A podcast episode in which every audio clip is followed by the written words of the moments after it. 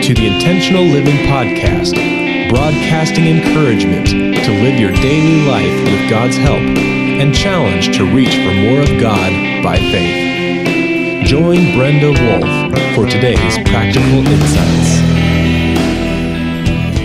Hello, folks. It's Brenda again. You know how it feels to be over your head in responsibilities, stress, or disappointment. Sometimes it's just tough rising up to keep doing what needs to be done. People depend on you to do your part, and of course, you need others to do their part too. This is when you care for each other. Through caring, we participate in God's love for each other. We encourage one another to each do our part. That is our topic for our podcast today care for each other. Why is care for each other so important? Well, it's always meaningful to participate in some kind of community care for each other. Doesn't it warm your heart when you find out that someone is thinking of you or even lifting you in prayer? Your heart feels rich that another person cares about your well being and is taking time to speak your name in God's throne room. Simple care can be the boost to get up and over the hump. A small kindness goes a long way in encouraging someone. Maybe a phone call, a text, email, or even good old snail mail reminds them that they are loved and valued. An appropriate, well placed scripture is also a blessing that you can pass on. Care for each other is something that is a reflection of Jesus himself. It's a picture of his endearing love. People need this. You need this. How to care for each other. Well, let's talk about this here. It's an exercise of kindness, it's an exercise of concern for others.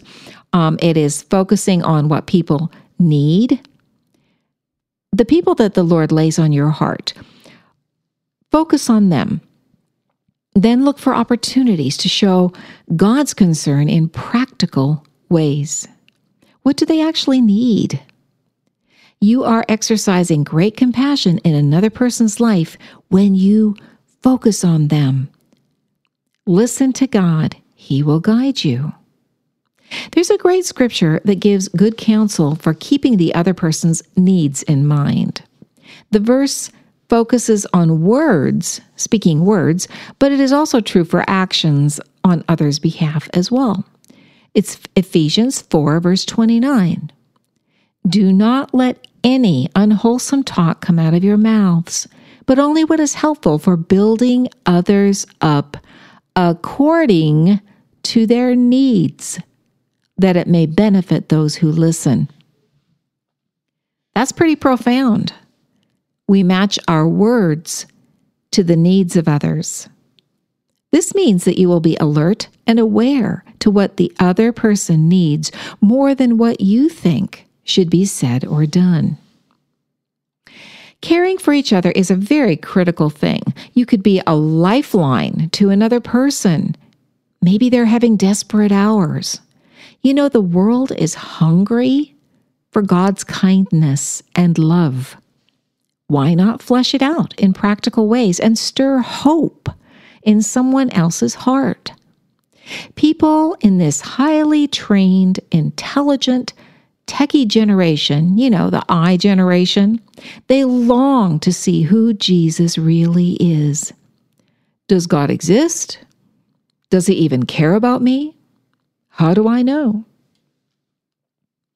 It could be that the person who needs care is in your own family, whether in, it involves physical care, emotional assurance, a well thought spiritual tidbit, or even loving instruction, your family should always come first in care. Through genuine concern, you show the heart of God. In Jesus' name, you participate in His love for people. Let's talk about the idea of reciprocating. Participating in this kind of care can set you up to receive God's concern through another person. As you are real with someone in their time of need, you actually open a door. Whether you receive from that person or not in your time of need, please remember something. As wonderful as it is to receive something from another person, there are times that the Lord Himself just wants to meet all your needs according to his glorious riches in Christ Jesus. Philippians 4:19 talks very clearly about that. Please accept God's care by faith. His gifts and blessings are ready to be taken into your heart from his very own heart. If no one seems to reach to you when you need it, don't despair and don't become bitter. Jesus invites you into a unique experience of his love during those times. This is a very intimate exchange, and it heals, it strengthens, it edifies, validates, and it protects you like no other person can do. It's him and you. The more mature you become in your faith, the more meaningful and even preferred this care is. Yes, sometimes you just need a person with skin on, and God knows that. Regardless, open your heart to be encouraged. If God provides someone for that, or if He opts to provide it Himself, be ready to return a blessing. Bless the person who is blessing you. And if it's God, bless God for blessing you. In all of these things, it is important to keep first things first. Above all, be sure to keep your heart tuned to God first. There's such a temptation to let people occupy the place in your heart that belongs only to God. He tells his people, Love the Lord your God with all your heart, soul, mind, and strength. From Mark 12, verse 30. And then he says in Exodus 20, verse 3, You shall have no other gods before me. Is this command for God's benefit? Hardly. It's for us to help us stay centered in His provisions and His love. Being content with what you have and where God has placed you is foundational. It's a secret ingredient that everyone is looking for. It's the longing of the human heart. Having faith in God's deep care of your life means that you have something genuine. You have something worthwhile to pass on to others. You know He is for real and He answers prayer. His strength is yours by faith. You have experienced His renewal and His healing. Having confidence in God who loves you is what you need. It's what the world needs. So, will you take it up for yourself? Will you share it with others? bearing up is something that you just got to do sometimes in life. There are times that getting through just involves suffering for a stretch of time. 1 Peter 2, verse 19 says something very interesting. I really enjoyed um, meditating on this scripture when I first discovered it. It really changed my whole way of thinking.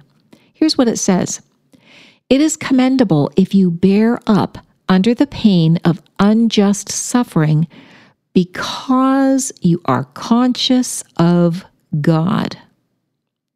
Being conscious of God is one, being close to Him, two, loving Him, three, trusting Him, four, leaning into His love, and five, eagerly receiving from Him. This is where you flesh out I can do all things through Christ, no one else needed, who strengthens me. Philippians 4:13. This is where you become absolutely certain my God will supply all your needs according to his riches in Christ Jesus. Philippians 4:19. Well, all of that is good, but unless we actually apply it, it's just head knowledge. So we're going to go through an application, questions, and thoughts time as we consider care for each other. What can you do to reach to someone in your life? Have you asked God to open your eyes and show you who He wants you to care for? Remember to be practical in how you provide care. Let God guide everything that you do to show care. He knows what the other person needs. Focus on their needs. Are you caring for others in Jesus' name or in your own name?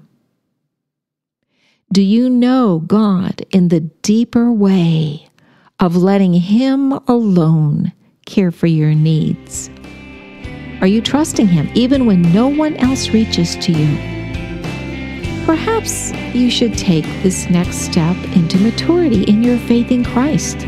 Why not? Become a seasoned believer in Jesus. Then you will be absolutely credible to care for each other in this broken, hurting world. Have a great week. Care for each other.